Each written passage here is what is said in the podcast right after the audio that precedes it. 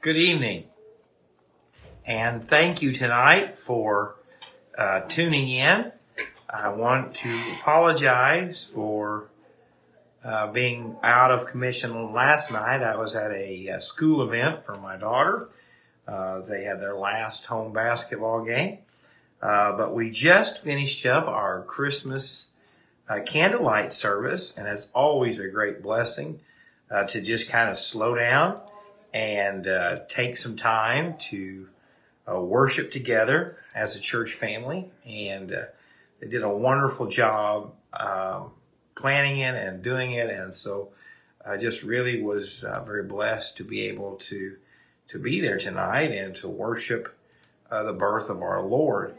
And uh, we have two chapters to cover tonight, chapters 23 and 24 and we are just about done with this little book. And uh, tonight, I hope that you will uh, just really take some time to uh, celebrate um, what Christmas is about. Uh, trying to get work done and teach tonight, so as always, I want to apologize. But um, it's always important, I think, to think about why did Jesus come? And in chapter 23 of this little book, it talks about why Jesus came. And if you look in that little book, it says that he came to save his people from their sins. And this is really important because when we look at what Christmas is about, it is about the fact that we are sinners and we are in need of a Savior. That we were separated from God, but yet God wanted a relationship with us. And so I want to read this to you, just a few of the examples of why Jesus came. Uh, in Matthew 9, I have come to call sinners.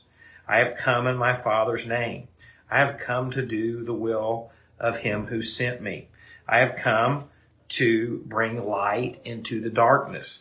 And so Jesus said in Luke chapter 19, uh, I have come to seek and save that which are lost. And so when we think about Christmas and we think about all that it means and all that it stands for, we must constantly be reminded that it's about the good news, the gospel of Jesus Christ, that while we are sinners, uh, we can be saved.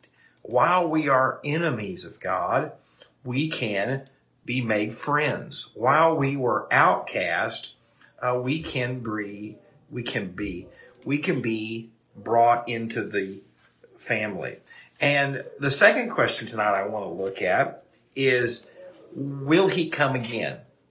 And the Bible teaches us that he is coming again. And many times, because he was born in a stable, uh, he was um, uh, worshipped in the manger that he was born in a humble situation to be serving, not to be served, that that must be how he is going to come again. Uh, but yet the Bible teaches us something different. The Bible teaches us that when he comes again, he is not coming as a lowly carpenter's son, that he is coming as the King of Kings and Lord of Lords. The second appearance will be on a mission to destroy his enemies, will be on a mission to uh, gather his children together uh, that we might worship with him forever. And so while he came to save the first time, he comes to rule the next time.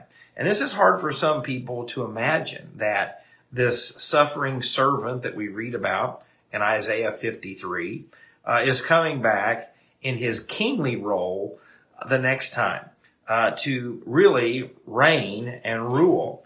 And also, there are two categories to this. Uh, as a Christian, the second coming of Jesus should encourage us because we're His. And we know we're going to be gathered up to worship Him, to celebrate with Him. But for those that don't know the Lord, the second coming of Christ is going to be one of the most horrific events in human history.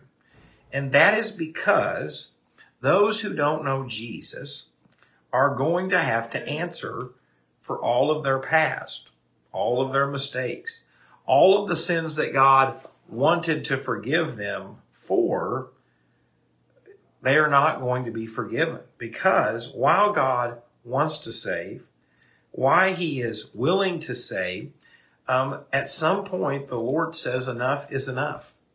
That the time for repenting is over and it is time for judgment.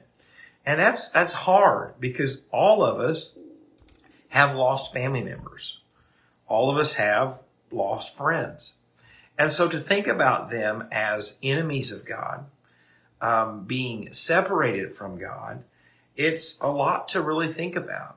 And so tonight, I just really hope that you will uh, be thinking about your lost family, your lost friends, as you go into the Christmas season, as you go to your family gatherings, as you really get alone and worship God, I pray that you will really think about what it means and that your family and friends need to hear about Jesus. They need to see that he can change their life and that one of these days, the Bible tells us in Revelation 21, he is going to establish a new heaven and a new earth. And I want my family to be a part of that. I want my friends to be a part of that. I want my enemies to be a part of that.